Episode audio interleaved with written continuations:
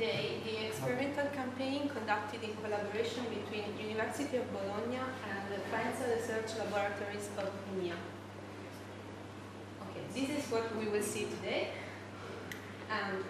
In the last 20 years, the aim to have lighter airplanes has led aeronautical industry to focus their attention on composite material.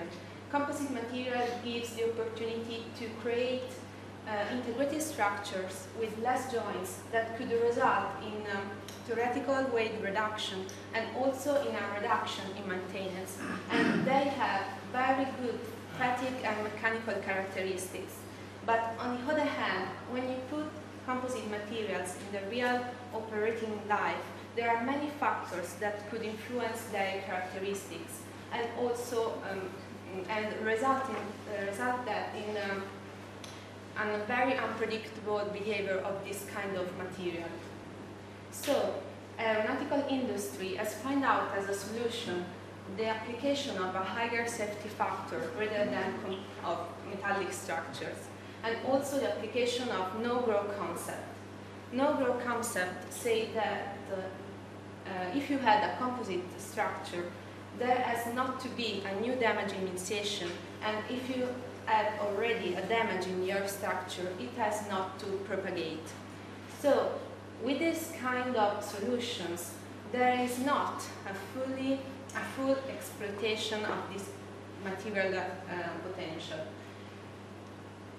Damage tolerance design says that if you had a metallic structure, you can see your damage and you can monitor it with an inspection plan until it reaches the critical damage sites, because the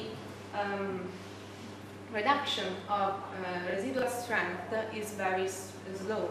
But if you had a composite material, there could be many factors that could result in a sudden reduction in residual strength that could result in a catastrophic failure.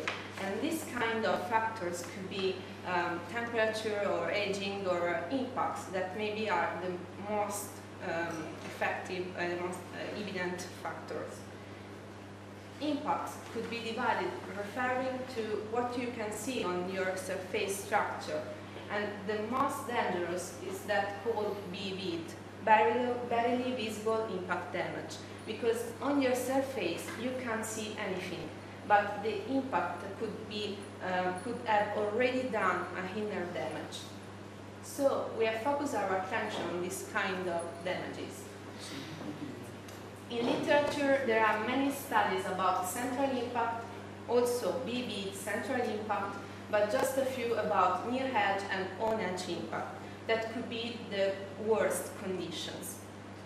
This is because before 2003, the attention to this kind of problem was quite low, but it raised after the Space Shuttle Columbia disaster.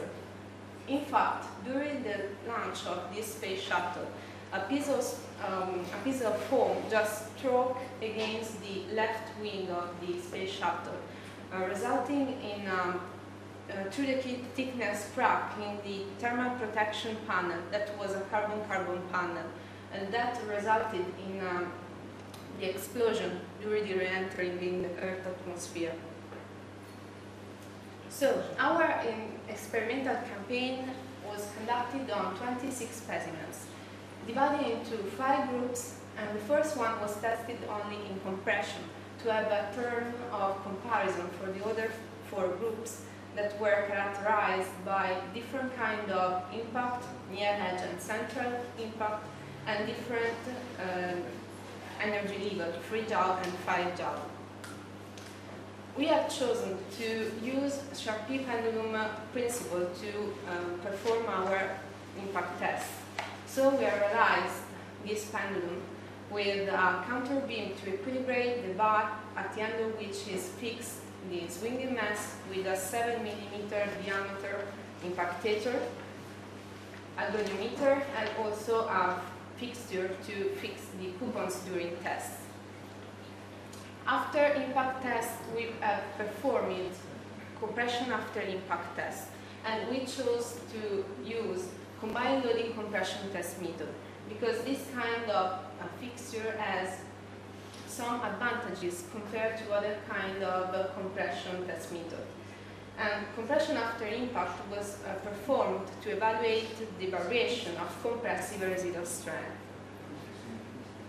We have filmed every single impact test with a camera to be able to evaluate the real angle of release and the real rebound angle of the mass, to be able to calculate actual energy, residual energy, and also the energy absorbed by the coupons. So these are the results about energy.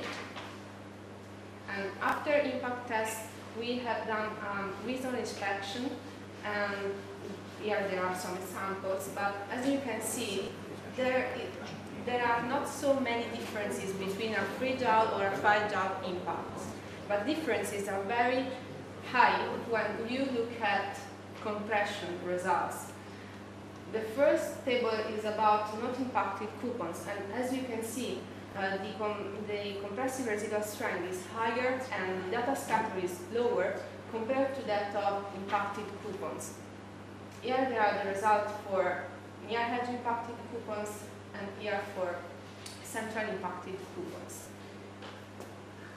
Okay, we have also tested one not impacted coupon with strain gauges, one unidirectional and one bidirectional strain gauge in configuration back-to-back, to be able to evaluate the person bending during the compression test and to exclude the buckling problem. And also we were able to calculate the Young modulus of that laminate. Here there is a synthesis of our result, but if you focus your attention on the second table, especially on group B and group D, there is a variation in compressive residual strength, but it is around 10%, it seems not to be dependent on the location of impact. While looking at group C and group D, group E, that are referred to 5-joule impact, you can see that for near-edge impact, 5-joule, that is group C, there is a reduction in compressive residual strength that is more than twice that for centrally impacted coupons. So we have found out that with a low energy impact, we can have a reduction of compression characteristic of a composite structure. And if you had a laminate of 2.6 mm thickness, just like our coupons, with a 3-joule impact, there is not a dependence of where was the impact. But if you had a 5-joule impact, there is a very strong dependence of, from the location. So near-edge impacts influence more the compressive residual strength of a composite material than that for a central impact at the same energy. So I finish.